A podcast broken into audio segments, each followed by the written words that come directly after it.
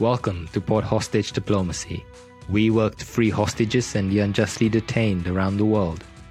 Together with their families, we share their stories every week and let you know how you can help bring them home. I'm Darren Nair, and I've had the honor of campaigning with many of these families for years. These are some of the most courageous and resilient people among us, people who have never given up hope, people who will never stop working to reunite their families and we will be right there by their side until their loved ones are back home. Thank you for joining us. And now, let's meet this week's guest.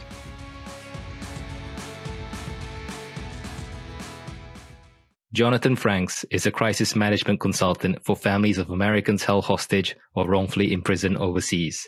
Jonathan has worked with the family of former U.S. Marine Andrew Tahmooressi held in Mexico, former U.S. Marine Amir Hekmati held in Iran, as well as U.S. Navy veteran Michael White, also held in Iran. All these men have now been freed and are back home in the United States. Jonathan is currently working with the family of a former U.S. Marine from Texas, Trevor Reed, who has been held in Russia for over two years. We had the honor of interviewing Trevor Reed's parents, Joey and Paula Reed. Please do check out this episode on any podcast app or on our website, porthostagediplomacy.com. Today, we have the honor of speaking to Jonathan himself.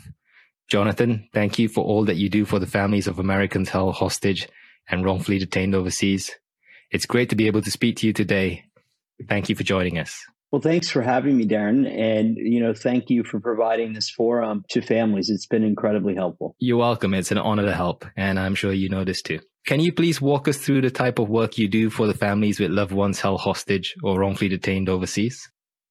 Sure. I, I, think a lot of the work that we do for families relates to uh, messaging, message strategy, campaign strategy, um, and you know how to deal with the U.S. bureaucracy because you know all these families come to the table with different skill sets, different expertise, and I've yet to meet one yet whose expertise lied in government affairs or media relations. Um, and, you know, so I think it can be, it, it, can be frustrating for families and sometimes just sort of need a, a third ear or a guide um, to help them through these processes that if they had insurance or lots of money, they would be paying somebody to help them with. That's absolutely true. They're just going about their own personal lives, uh, not doing anything wrong. And then they get taken hostage or wrongfully detained. And suddenly they have to figure all these things out. You were previously a staff member within the US House of Representatives. Can you please talk to us about your background, specifically the path you chose that led you to the type of work that you do today? I actually started my work in the House it, it, when I was a junior in high school as a page, a program that unfortunately doesn't exist anymore, and then came back as an intern in the cloakroom, which is on the House floor, and then ended up going to be a becoming a leadership staff, or after taking a brief break to uh, you know see if I wanted to you know do law. Um, so I made it back um, in I think mid 2006 um, and stayed a couple years before I moved to California and and you know in search of some warmer weather. So how do you go from there to what you do right now, which is working with the families of Americans held hostage overseas? And from what I read out at the beginning, they're all also veterans. They are, and we started this. Um, you know, one of my clients is Montel Williams, the talk show host, and in I can't remember what year it was, but you know, we uh, started hearing about a Marine that was, you know, with PTSD that had made a wrong turn in San Diego and ended up in Mexico, uh, uh, you know, and accidentally, uh, you know, so and and with a gun in his car, um, and it, it, just went on. It was so obvious that he had, um, you know, a really honestly made a wrong turn. And then b you know eh, you know his ptsd was profound at the time right? And he's doing much better now. But you know we got involved in that case. And then as we were um, andrew had gotten out one day in october of that year and flying back to florida with him we all sort of sitting on the airplane saying you know hey, there's a Marine in Iran, and let's see if we can help him too. Um, and so we joined up with the team that was already working on on Amir's case and doing a great job. Um, and eventually, Amir came home um, and sort of Michael White came into my life, um, courtesy of Amir, and uh, uh, Michael, you know, in no small part thanks to COVID, um, got out in you know um, June of 2020. Um, and literally, you know, in the weeks before Michael got out, I had started working with the Reed family, who um, you know, obviously a, a, a very difficult situation and one uh, that is made more difficult by the ongoing crisis. Absolutely. And I think in Michael's case, he had cancer, right? He was on chemotherapy. Correct. Now, I will admit, right, after the fact, Michael was in a lot better health than any of us expected. I'm still baffled. I mean, keep in mind, he still had a chemo port installed in his chest. And you know the the guy is I, you know he's a walking miracle. It, it it boggles my mind how he walked out of that situation doing as well as he did. How is he doing today? He's doing great. I hear from Michael all the time. Um, he is a Michael's a very bright guy, right? I think he um, has gotten knocked by people that have heard the Cliff's Notes version of his story that he just up and went to Iran to meet a woman, and you know, kind of um, Michael's a real smart guy and and has a lot of interesting thoughts about a lot of things, and he's got a mind that never stops. And I, I you know, um, he's also got a fascinating story and, and one that was written contemporaneously while he was in prison. And uh, you know, a message to any book publishers out there. It's I've had the pleasure of reading it, and it's really good work. So I, am delighted to say he's he's doing pretty well right now. That's great to hear. Uh, I'm happy for him and his mom Joanna, right? That was her name. Joanne, yes, and she is, um, you know, back to being a grandma and a, you know, and you know, caring for a horse and and all the things that you know she should get to do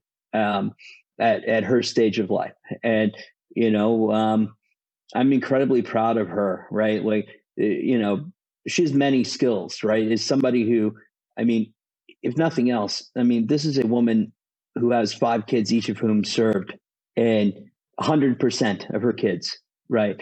And, you know, um, that raising kids successfully like that isn't easy, right? And, you know, kids unfortunately don't come with a manual for what happens when they get kidnapped by a hostile foreign government.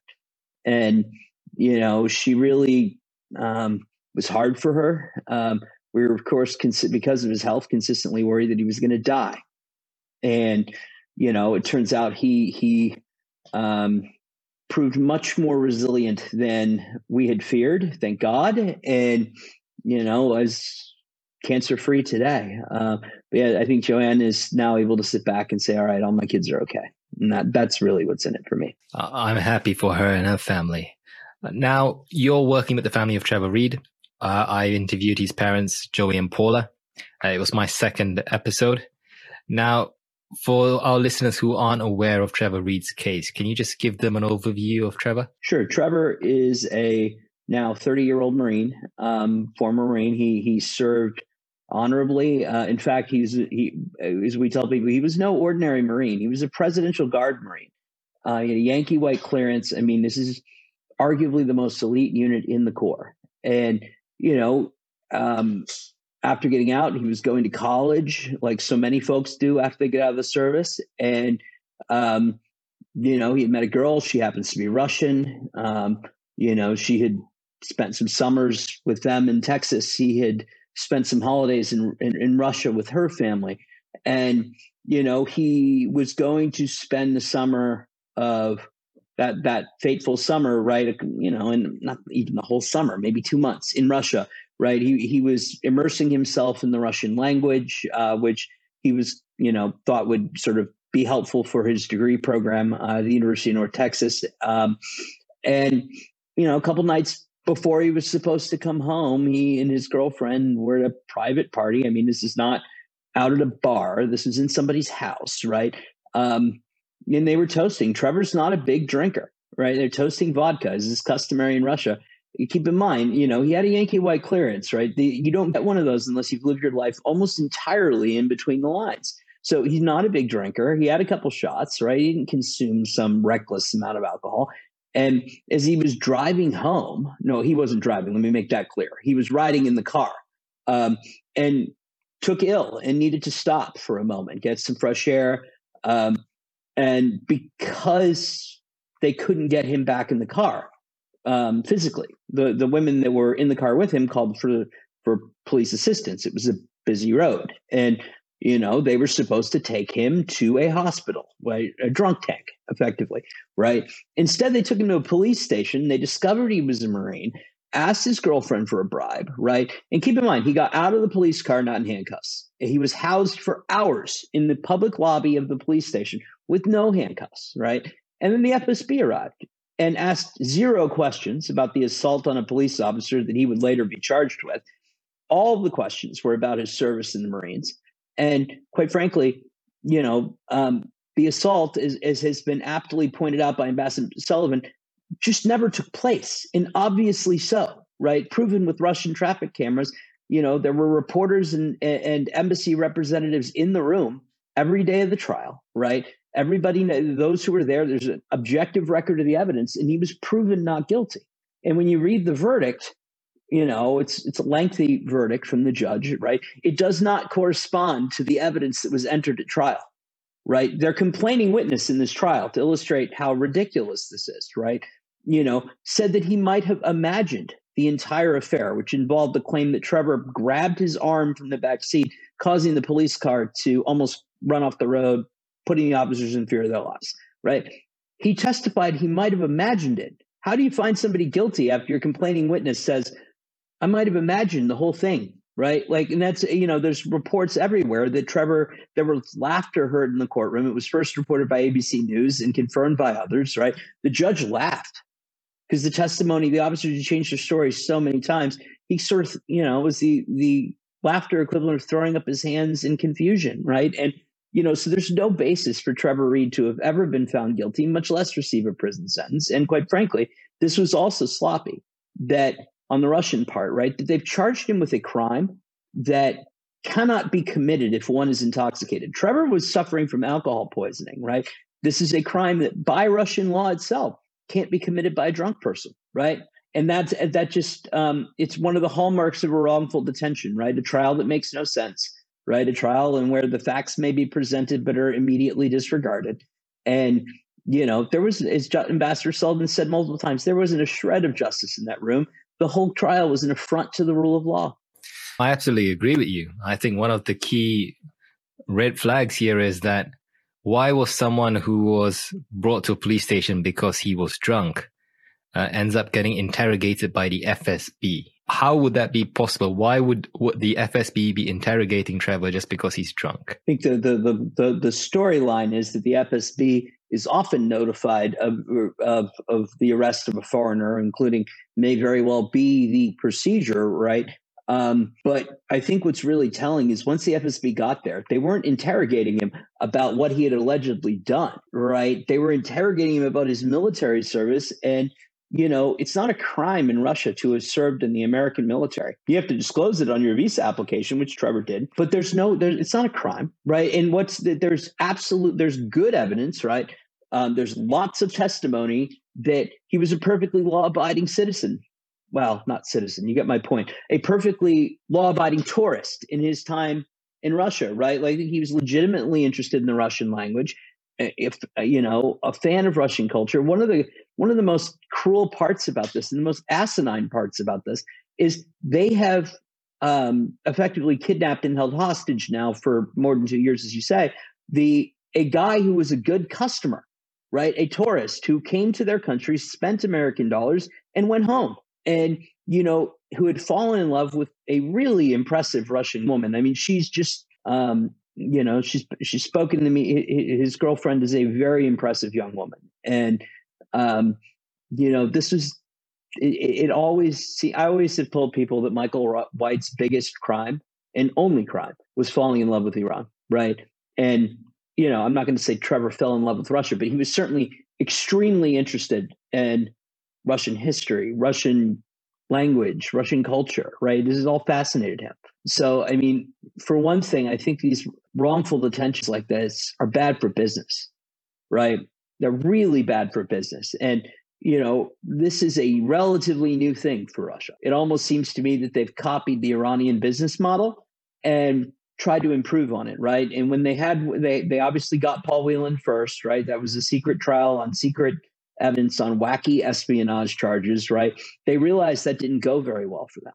So when it came time to to, to grab another American, right, they charged him with an ordinary crime, right, an assault on a police officer while drunk, right, and one that they knew would make it difficult for um, American media and even the U.S. government to respond appropriately because there would there would be a legitimate in anyone's mind. Okay, twenty eight year old got drunk, you know, allegedly assaults a police officer. It, it fits a narrative, right, and a stereotype that is out there, and that was part of the genius of it, right? Because then Trevor's faced with, you know, effectively proving a negative, right, like that he that he you know he didn't assault them, and he's you know fortunately Russian traffic cameras told a great told the story and show very clearly that he was innocent. Trevor is a good man.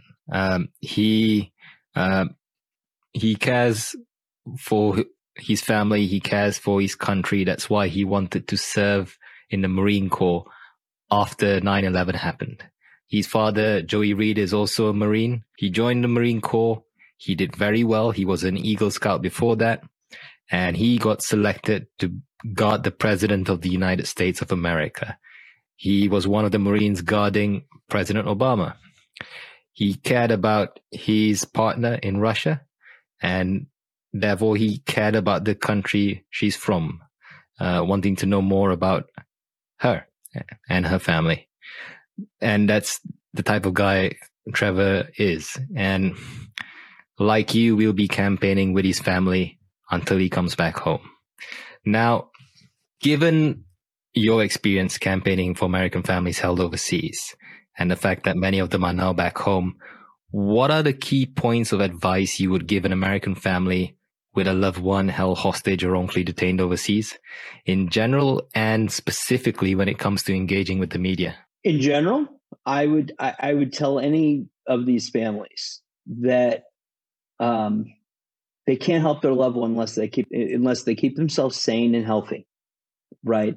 And there's this temptation to um, let fear and dread overwhelm, right? And that doesn't do much to bring um, one's loved one home. So instead, um, you know, I often tell families, you know, go to the movies, right? Go go do something normal, right, for a minute and breathe, right? Because you could be in this for the long haul. You could be in this for years, right? I mean, we've got families that are 10 plus years now. And, you know, in terms, it's a general rule, you families need to remember that both politicians and the media need constant reminders that your loved one exists, right? It's not for lack of caring. Um, it's it's part of what I call sort of an ADD universe that we live in, where nobody can pay attention. You know, nobody has much of attention span anymore, and you know things just aren't absorbed. So um, it's really important to be persistent, right, and not just take an ignored email as you know a final answer. Um, and remember that as you're doing this, right, like nobody in the media, no politician is going to fault you for wanting to shed light on your loved one's plight. These politicians are human beings as well. Um, if it were, if they were in the same position, they'd probably be doing the same thing. Um, and the good ones understand that it part of being a politician, part of having the power means people are going to criticize you if you're not doing well or if you do the wrong thing. And that comes with the job. And uh, good politicians understand that. So I believe when Secretary Blinken was first sworn into office, um, a few days later, he had a call with the families of Americans held hostage and wrongfully detained overseas. And he openly said this, feel free to criticize us if we're doing something wrong. I think, I think it was Paula Reed, Trevor's mum, that mentioned that in a CNN interview. He said it was, it was a refreshing change um, that this administration was willing to be honest and transparent. Um, but and that's great, progress, not perfection. But at the end of the day, results matter and we need to bring these Americans home.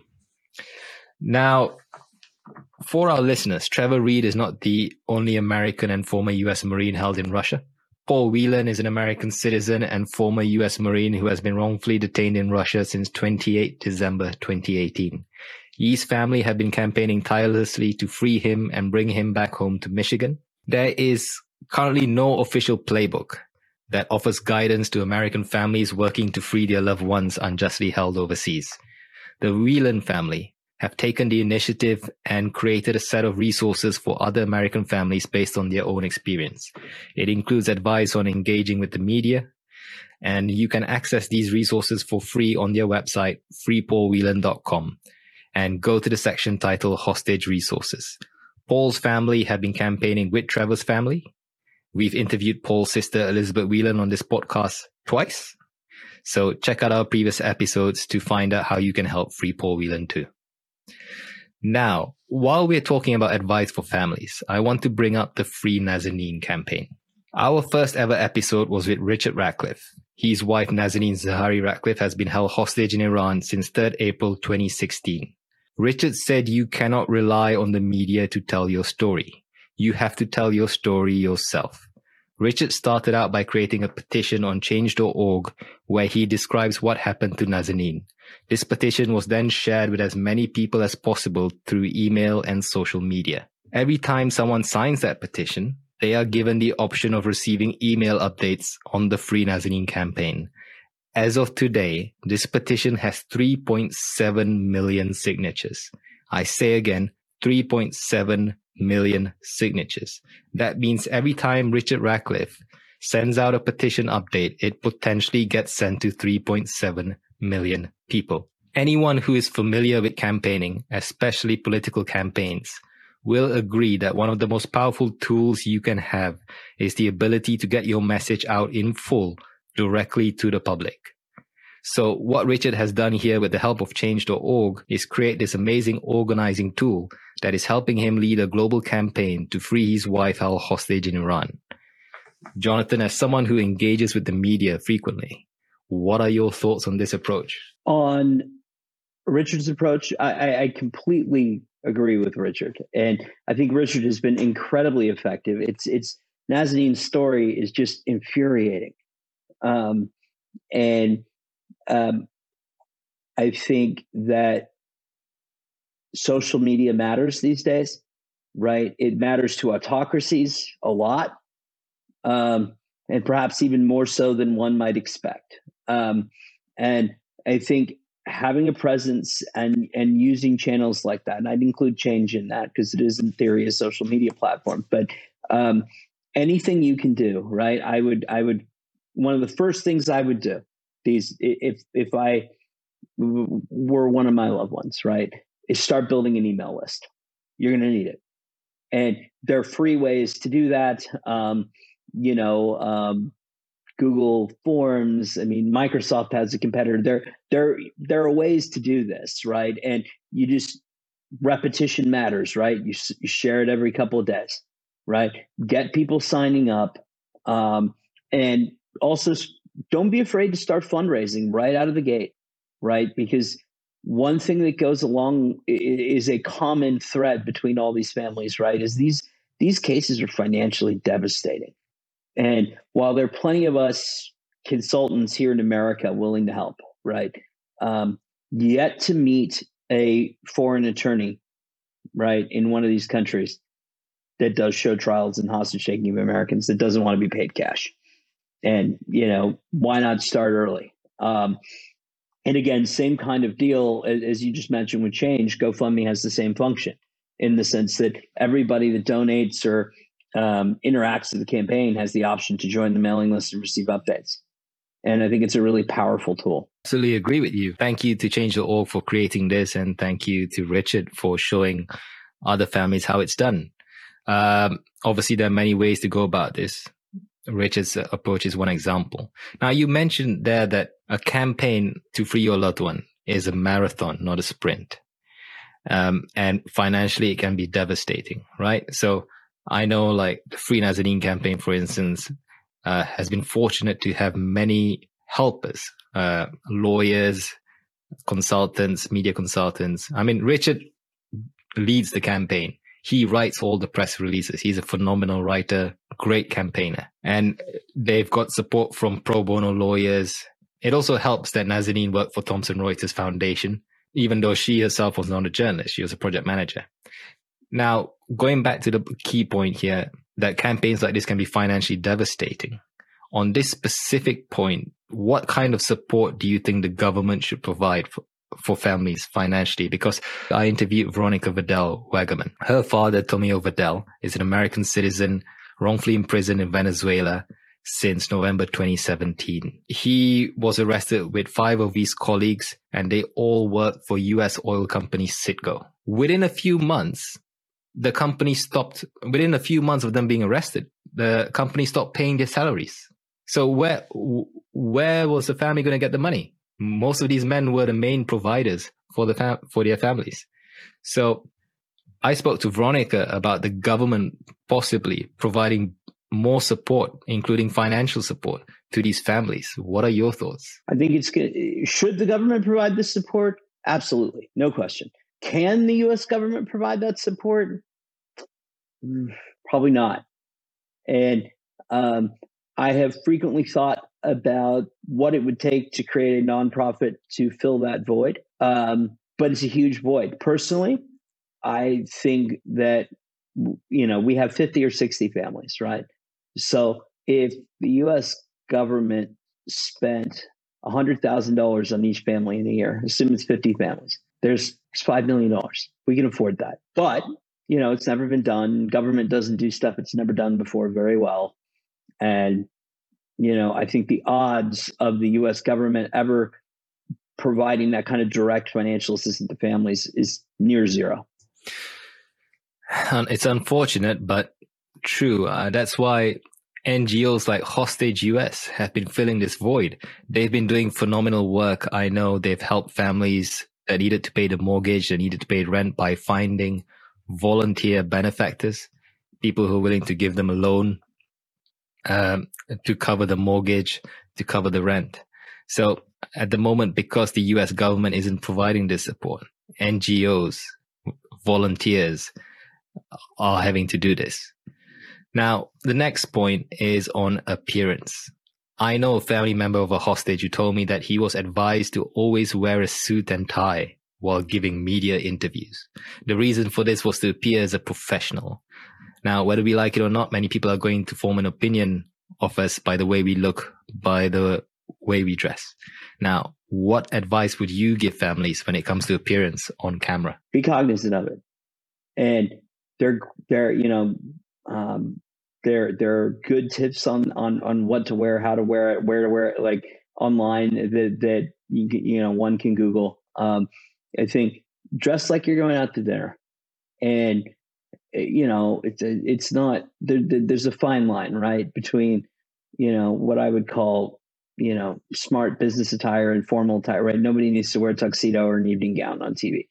Um, but you know, I don't think it's the worst idea in the world to wear a suit. I would do the same as well if I was in that position. I think what's really what what's really important there is it's I don't think it's as much about whether you're wearing, you know, what color your suit is, you know, what kind of dress you wear. I, I, I don't think it's as much about that.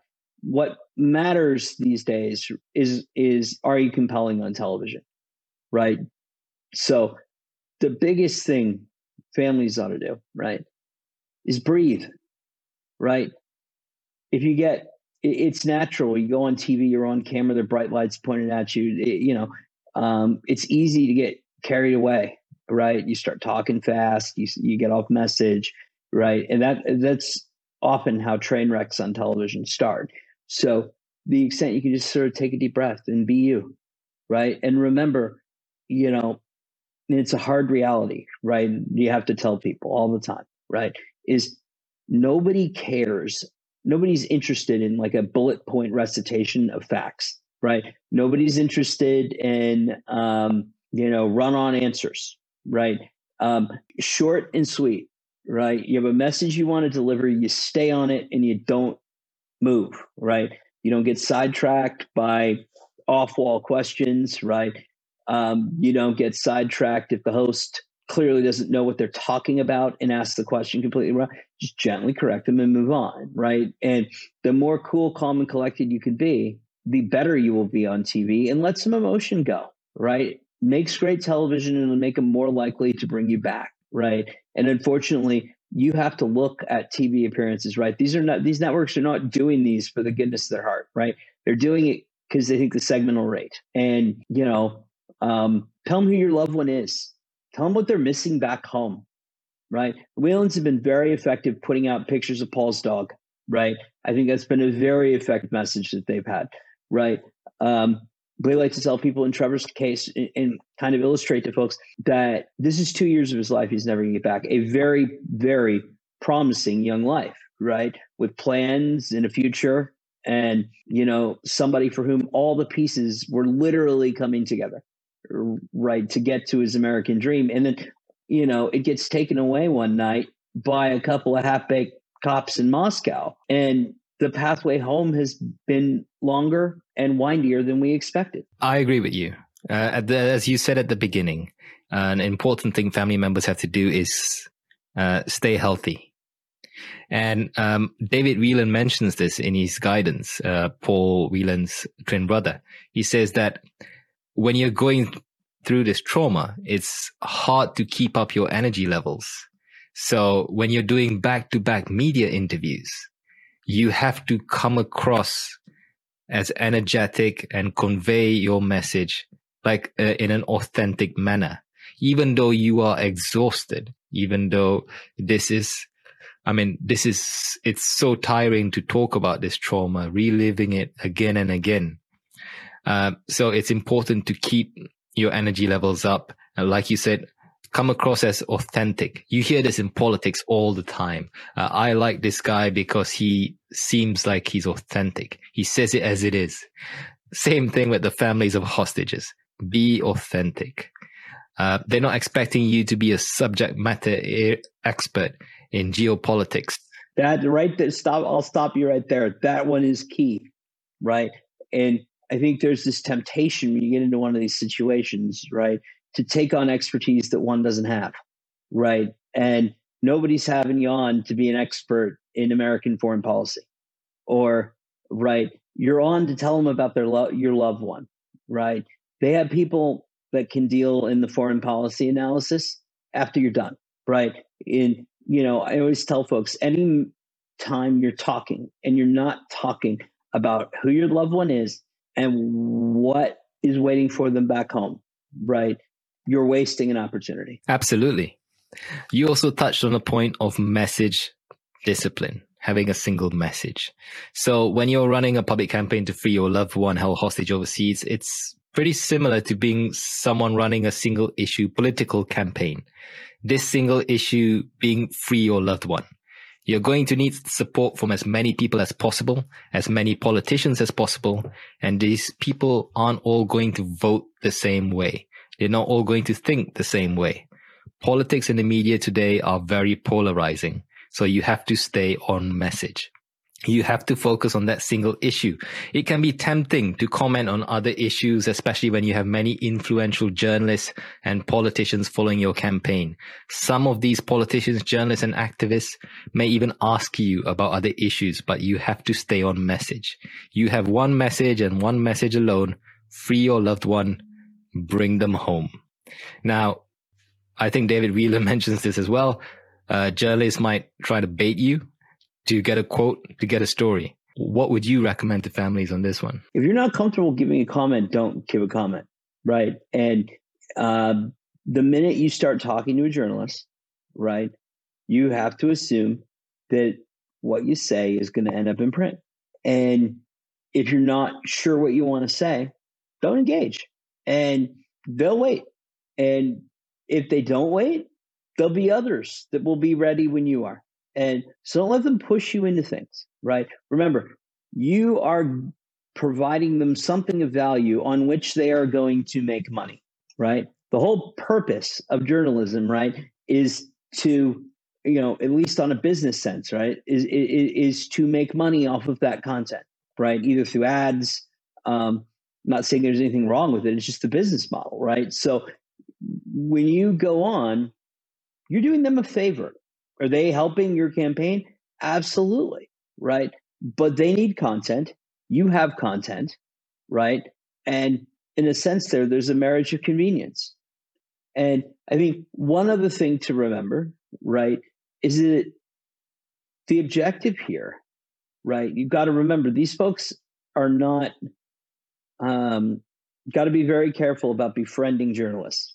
And um, that may not go over very well with my journalist friends, but, right, families have no leverage in that relationship, right? And I'm not suggesting anybody would, you know, uh, but I've watched people, you know, journalists burn hostages and families, right? It, it, it, happens with some frequency. And sometimes it's intentional, sometimes it's not. Sometimes it's just flat out ignorance or arrogance on the part of the reporter, right? But got to remember, they're not your friends, right? They're people with a job to do. And they're very, very, very effective at getting information, right? So remember that you hold the cards and you set the boundaries. And quite frankly, nothing, there's oftentimes this panic that sets in when families get a media request, right? There's no obligation to respond to a media request instantly, right? There's no obligation to respond to one at all, right? They're the media. They're not. They're, they're not a court, right? You know, they're they, they can't compel you to answer their questions. And you know, if they um, push you to to do or say something that you don't want to do, say no, right? And then same advice I would give to a criminal defendant, right? That that had just gotten arrested at the side of the road, right? Don't say a word, right? In that situation, and you ignore everything the police officer says after you invoke your rights because they're allowed to lie, right? Same deal with journalists, right? Um, if you're not comfortable, say no and hold your ground. Agreed. Now, the next point is also very important tone. When you campaign to free your loved one, always start with a hopeful message, one focused on love. Campaigns that use hope based communications tend to unify people, not divide them. These unifying campaigns are ones that attract the most supporters, the most volunteers that campaign with you, giving you the opportunity to take a knee while someone else stands guard. Negative campaigns, for example, ones that criticize the leaders in charge, may get a lot of publicity, but whether you like it or not, these same leaders you're criticizing are the ones that have to sign off on your loved one's release. It's, it is absolutely fine to criticize leaders that do something wrong or don't do enough, but don't ever criticize them in bad faith. What's your experience with this? Honestly, I, I am one who takes sort of a non traditional approach to this, right? I think families criticizing government officials can be extremely effective. And we are currently in the US at this spot where I think our government needs to make up its mind on what it's going to do about these cases, right? It's been a year and a month, right? These folks are very smart. Just ask them, they'll tell you. They're very smart it shouldn't take a year to make such a simple decision. And it's time for words to stop and actions to start. Right. And that is, I, I do think it's important to make fact based criticisms. Right. It, it is um, not helpful to, you know, um, you can't run a, in the same sense that you can't manage immigration, fit immigration policy on a baseball cap, you also can't fit a strategy to re- get a hostage back to the United States on a red baseball cap, right? This is all very complicated, right? And your communication should reflect that complexity, right? A lot of the times, right, we communicate, right? We're lockstep behind the career officials that are doing the work, right? Every day. I think occasionally, right, there are criticisms of political decision makers at a high level that, you know, I think are fair. Um, and I think, unfortunately, in the United States, one thing that does move the government is talking to them in the media and um, doing so in a very careful and strategic way. But it works, right? And sometimes when you're not being listened to, right, one of the ways to be listened to by the government is to establish proof right? That if the government doesn't listen to you, you'll just simply elevate, right, the message in the press to the point where they have to listen to you. And that is a very effective strategy, but it has to be done cold, right? This is not something to do in anger with a bunch of emotion, right? This is, you know, it's it, it is a um, something to be done in cold blood and after a lot of strategic thinking. That's true. Again, criticizing the government, absolutely fine. Saying they're not doing enough, saying they're not doing the right thing, absolutely fine. As long as you do it in a way where it's in good faith and not in bad faith, that's fine. You don't want you don't want to be dismissed as a partisan, doing this uh, as if you're trying to score points for the opposition party. Um, as a family member campaigning to free your loved one, as I said at the beginning, you have to remain non-partisan. Now, the next point is one which is unfortunately it's it's the state of the world we live in today. So anyone who has lived life long enough will be able to tell you that there are many reasons why life is unfair. One of them is racism and racial stereotyping. If you are an ethnic minority and have a loved one held hostage or wrongfully detained overseas, it is going to be harder for you to get the same media coverage as someone who is not an ethnic minority. As I said, this is the state of the world we live in today. It's wrong, it's unjust, and it has to change. But change takes a lot of time, and your loved one currently held hostage can't wait for institutionalized racism to be resolved. I've seen some families experience this and get very angry. I've seen them call out politicians and the media as racist for not giving them the same attention they would otherwise give another family who wasn't an ethnic minority. In the six years I've been campaigning with hostage families, I've not seen this approach yield any positive results. I've seen other families who have experienced this same discrimination take a different approach where they focus on what we all have in common. Love for family, the right to travel safely and freely to other countries, the right to be protected by our government when we are taken hostage or wrongfully detained solely because of our passports, not because of anything we did as individuals. These approaches have been a lot more successful in many cases. As a person of color myself living in Britain, these are the approaches I would recommend. From your side over in the United States, Jonathan, what are your thoughts? I think it is absolutely the case that it is harder for people of color, right? I think there's better data that it's harder for people of color in child kidnapping cases, right? But I think you can extrapolate that to these these wrongful detentions, right? And obviously, I have worked for families that are non-white, um, and I think there were challenges, but but I have to say, um, you know, one of those non-white families spent a lot of time on Fox News, right? And my issues with that network notwithstanding, right? I was really impressed and, and, and even inspired by how the Fox audience responded. And, it, you know, so I would also um, suggest to folks, right? Um, it's not all about racism, right? Some of it is about the ADD universe that we live in, right? And, you know, reporters and bookers and producers that are just, you know, that are trying to make effectively a reality show out of the news, right? And um, be persistent and keep sharing your message, stand your ground, right? The fact that a couple of people on Twitter don't like what you say is irrelevant. They're probably not even real people, right? Like, I mean, I attract trolls just going to sleep at night, right? It's so automated these days that when you get any attention at all, you're going to get trolled. Just ignore them, block them, hide their comments, block them, move on, and you know, move on into the light, right? There's just no. Um, what I often say to families, right? Because there were some horrible things in the comment pages, right? And my thing to families is don't read the comment pages. When's the last time you, as a productive member of society, decided to go to an article, right? Go through the login process and post some sort of nasty comment, right? We are not dealing with the the cream of the crop of society on the comment pages on any web page on the internet. And, you know, stand your ground.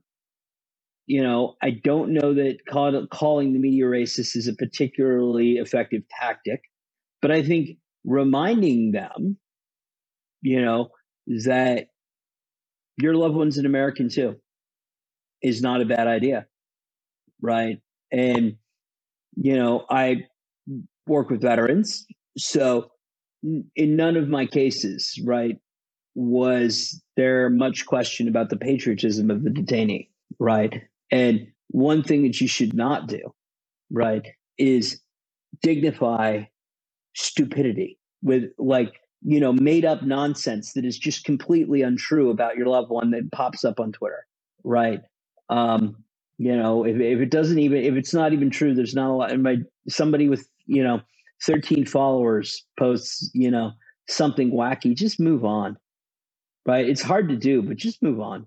And you know, I do think the media needs to do a better job focusing on some of these cases. I mean, there's 25 Americans that are all non-white in hanging out in Kuwait on drug charges that range from asinine to fabricated, right?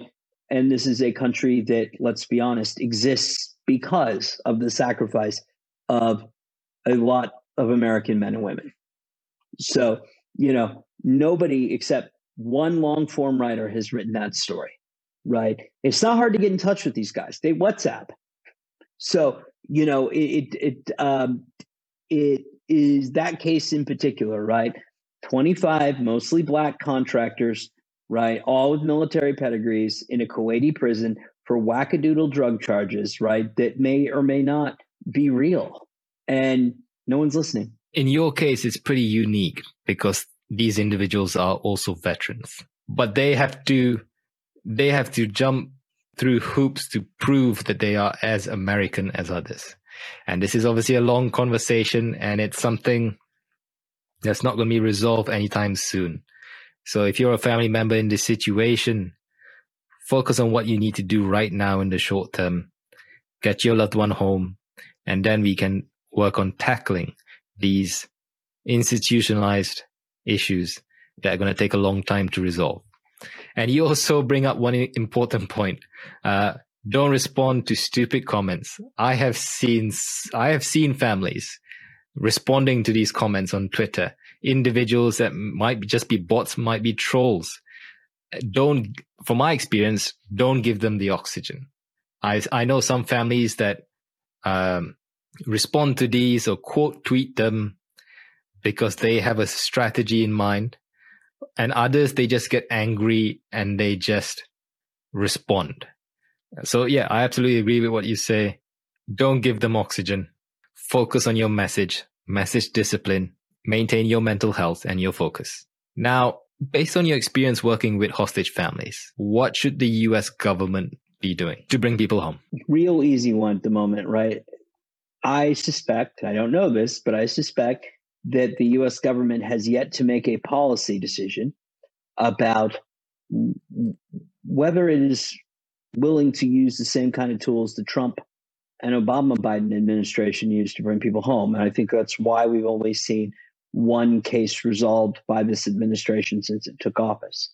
And, you know, it is tempting to get stuck in the Harvard and Yale debating societies and sit in an ivory tower and debate. You know, there's these solutions to these cases are messy and they're politically unpopular and they're messy. And, you know, at this point, right, we've got to do something, right? And then not only do we have to make this policy decision and decide to, you know, bring our people home, we then need to take a policy decision about how to punish all of the foreign nationals that were involved in these hostage takings. And there's clear authority under the Levinson Act to do that. And I think you've heard from a lot of families recently a desire for a more robust response from the US government. I call it throwing an elbow. The more diplomatic way to say it is a more robust response. I'm not we're not talking about hurting anyone. We're not talking about violating anyone's human rights. Um, we're simply talking about using the levers of power that the US possesses to exert pressure, right? It's bizarre to me that we have a American sitting in a country like Rwanda, right? Allegedly very friendly to the United States, right? And you know, it's even more bizarre to to learn that their government was using Pegasus to spy on his daughter, right? And that the Rwandan embassy in Washington was spying on his son, who was in class in Texas in university. I think it's bizarre behavior for a country that has been a beneficiary of the generosity of American taxpayers for a long time, right? And we have to decide as a country, right? And I think the UK sits in the same spot what we're willing to do to bring our people home. And are we willing to continue playing make believe with some of these folks, right, out there in the world, like the Saudis, for instance, um, who are not only taking hostages, but openly torturing people, right? And, you know, people that engage in hostage diplomacy, autocrats, these are people that don't care what the consequences of their actions are. And, you know, really don't have any principle or integrity. So um, it has always struck me as a little bit farcical to treat thugs, right, like they're diplomats. And I think we need to be much tougher on people like the judges involved in these scams, um, you know, the prosecutors, the police officers, um, the elected officials, right? The people we need to deny them quarter in what I would call the, you know, um, democratic first world, right? And that's a tough decision to take and one that we haven't been willing to take so far. And thus the reason we continue to have Americans taken hostage. I think also it would help tremendously if Americans would stop going to such high risk places, right? Going to Russia right now as an American is silly right? And, you know, I'm sitting here in February, right, thinking of American spring break next month in March, right? And the number of American families that, with seeming total disregard for the risk, right, send their American teenagers and 20 somethings to go get drunk and be obnoxious in somebody else's country for a week or two, right?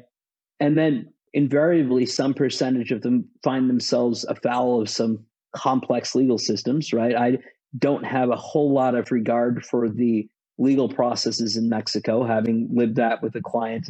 I, I find that it's a system that's in need of incredible modernization and one where I'm wondering where the billions the US invested in the Mexican legal system over the last couple of decades, where that went. Um, this is not a place that I would be sending my teenagers or college age kids. Um, and consider this rather than sending your kids to Mexico or the Dominican or Aruba or um, places where we know things have happened to American kids, send them to the Virgin Islands.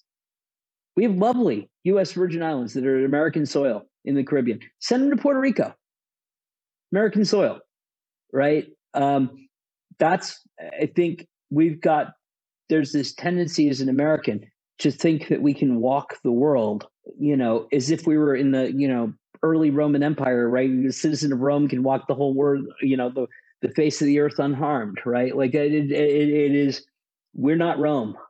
And we have not been willing to use that kind of power on people, even illegitimate actors like the Burmese junta, right? We have not been willing to use power that the United States has to punish these folks for hostage taking. And until we do, Americans, I think the same is true for citizens of the United Kingdom, um, probably true for citizens of any G7 country, right? Like, are appealing targets. And until our governments, uh, it's wonderful that they all had, you know, signed a declaration on arbitrary detention. That's lovely, right? The people involved in arbitrary detention don't live in flowery diplomatic language right? They live in thuggery. So, in a sense, until we start punishing these folks, I don't have a lot of hope that it's going to stop. And I can't think of the last time we punished somebody severely who was involved in a wrongful detention, right? With all kinds of authority, right? You have no right as a foreign national to come to this country, right? There can be bans for life on entering this country, visa bans, things that we do all the time to people who steal money, right? But we're unwilling to do it for people that st- literally steal Americans, pluck them off the street. And I'd like to see the US government throwing some elbows, right? And rendering a fairly significant consequences to, to everybody involved in these. I'd like some judges in these countries who go along and rubber stamp these sham trials to have the fear of God in them. That if they go along with this, right, and railroad, right, there's nowhere in the free first world that they're going to be able to go. Nowhere. Right. And I think that'll make people think twice. I agree with you that there has to be a consequence uh, for hostage taking. How it's implemented, however, needs needs a lot more debate. For instance, um, there are many families of Americans and Brits and people from other countries that travel to Iran because they have family members that are very ill even some family members who are dying and they want to see them before they're gone. So I know at least two or three that were taken hostage in Iran because they went there to visit their dying mother or their dying father. Or grandmother in my client Amir Hekmati's case, right? Although she wasn't dying, but he was visiting his grandmother. Yeah, so I understand I understand why they went to visit uh, and why they were willing to take that risk. So saying they cannot travel to a specific country makes it very difficult. Oh, I don't I don't I don't mean I don't mean travel ban on them going to Iran, right? I mean I would like to ban everyone in the Iranian judiciary that has a role in these things from ever traveling to the United States or any of the G7 countries. That's a good point. Um, I think with sanctions, uh, I think Magnitsky sanctions, they're going after the assets of individuals at a high level the thing about countries like Iran, Russia, Rwanda, Myanmar, um, where else? China, is that a lot of these individuals are following orders. I understand it's not a good enough excuse. So they then get an order. You need to do so and so. You need to prosecute this individual. If you don't do it, you'll end up at prison right next to them. And we've seen some very brave lawyers in Iran, for instance, who've defended these foreign nationals and ended up in prison as well. Evin Prison has many lawyers of the defendants, and we've seen this in other countries as well. I know the US, for instance, has travel advisory. So when I interviewed Trevor's family and Paul Whelan's family, I read out the US travel advisory. It says, uh, I think for Russia, it's level four, do not travel. It gives you comprehensive information on there on what is the risk. But more needs to be done to inform the public on the risks because there are still many American businesses doing business with these countries. There are many American businesses that want to do business with countries that we're currently sanctioning. So I think this needs a lot more debate. And you spoke about the American held in Rwanda. This is Paul Rusesabagina. He is the, he received the U.S. Presidential Medal of Freedom. He saved 1,200 lives during the Rwandan genocide. I interviewed his daughters, Carine Kanimba and Anais Kanimba. Um, so if you want to listen to that episode and find out more, check out porthostagediplomacy.com or check it out on a podcast app. So yeah, absolutely. Rwanda is supposed to be an ally of the United States. In some articles, they've said uh, US is reluctant to pursue this because they need Rwanda as an ally in that region. From a counterterrorism perspective, the Rwandan president has been very cooperative with the US government so they don't want to upset him. Hostage taking does not happen in a vacuum. There are a lot of things going on. Now, if you're a member of the public and you want to help families of hostages, you can do many things to help these families bring their loved ones home. First one, quite easy. Sign their petition if they have one. Number two, write to your local politician calling for their release. Number three, follow the families on social media and share their stories with your friends and family don't underestimate how important it is to show these families that they're not alone, that there is a world of care out there. Like we mentioned at the beginning, it's very hard to keep up that energy, to keep going, especially if you think no one cares or that you're alone. So when families see that there are many people who care that want to support them, it gives them the energy to keep going. The emotional aspect of this is very important and gets overlooked. So the emotional intelligence is important, especially given that we're coming out of a pandemic here, where mental health is definitely a big issue. It is very important for leaders of the United States government to talk about these individuals, use their names. It matters. Let me, can I pause you there one second, Darren, because you just said something that lights me up like a Christmas tree, right? Is, you know, um, the difficulty, although I have to say, I want to be very clear the US government has gotten much, much, much better about saying the names. There's some great examples of that. The Trump administration was good about saying names, and so has the Biden administration been. The Obama Biden administration left some significant room to improve on um, on that front, and I think government officials need to be clear, right, that there is nothing more offensive, right, than talking about somebody's loved one in the third person, right? They have a name. It's not a um, unnamed American Marine, right? Or some of the other goofy things I've seen listed, right? And you know, for media folks out there, right? Heard I've heard over the years a lot of second guessing of if a family tells you they want you to use the, their loved one's name, use their loved one's name right? There's no virtue in second guessing that decision, right? And, you know, the US government over time has had reasoning in various cases, none of which I agreed with, right? Where saying the name doesn't make any sense, right? They say, won't help, we'll get in the way. I wouldn't take that answer if I were a family member. I'd want the government saying my loved one's name constantly. It's just a respect thing and it's not that hard. I agree with you. There is nothing more powerful than the president or prime minister of a country calling for your loved one's release, saying that they are wrongfully detained or they're being held hostage, that they are innocent. I mean, you can get all these institutions, you can get all these journalists and media outlets saying the same thing.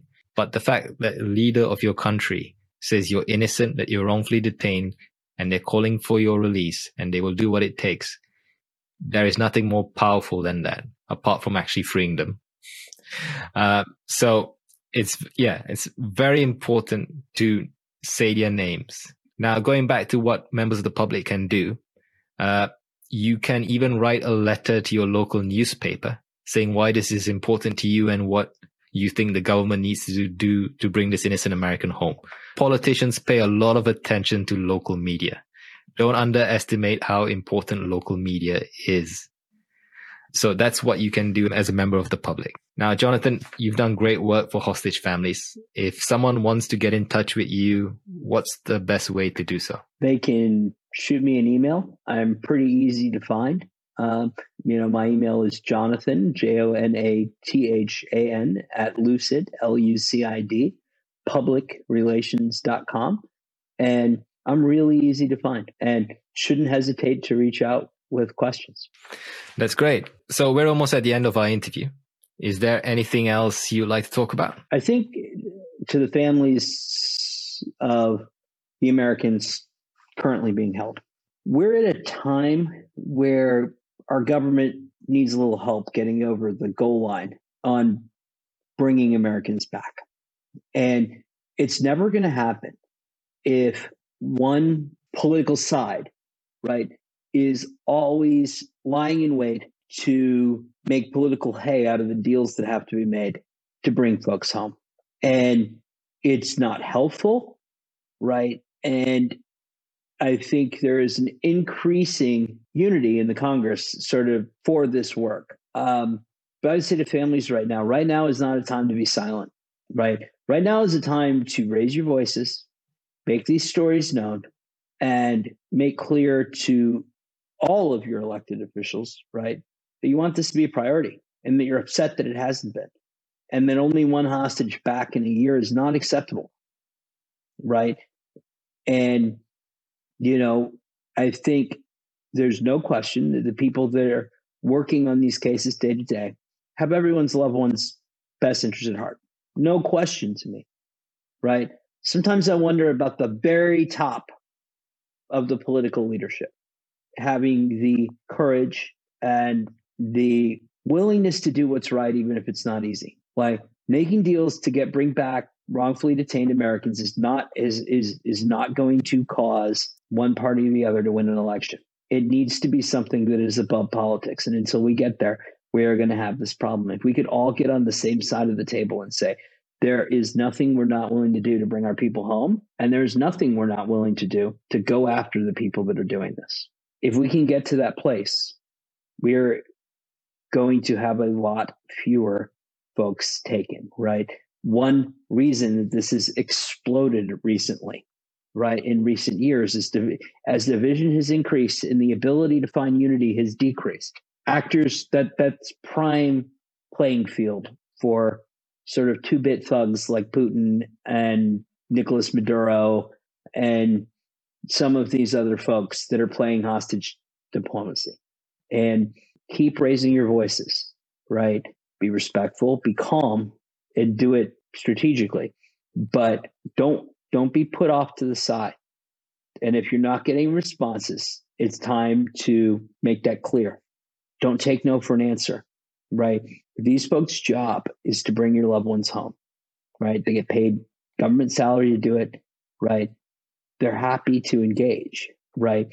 But the political leadership at the top has to be held accountable when it fails to bring folks home.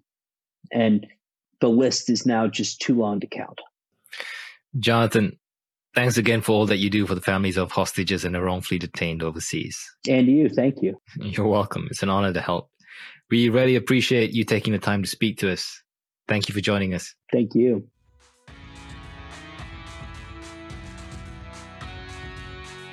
Thank you for listening to this week's episode of What Hostage Diplomacy. We're not just a podcast, we're a community. If you're on Twitter and would like to post a message of solidarity to the families or have any questions for us, please tweet it using the hashtag What Hostage Diplomacy and we'll get back to you. If you like what we're trying to do, please do consider supporting the show financially. You can do this using the support the show link in the description of this podcast episode. We're grateful for any contributions, no matter how small. Thanks again for listening, and we'll be back next week. Take care.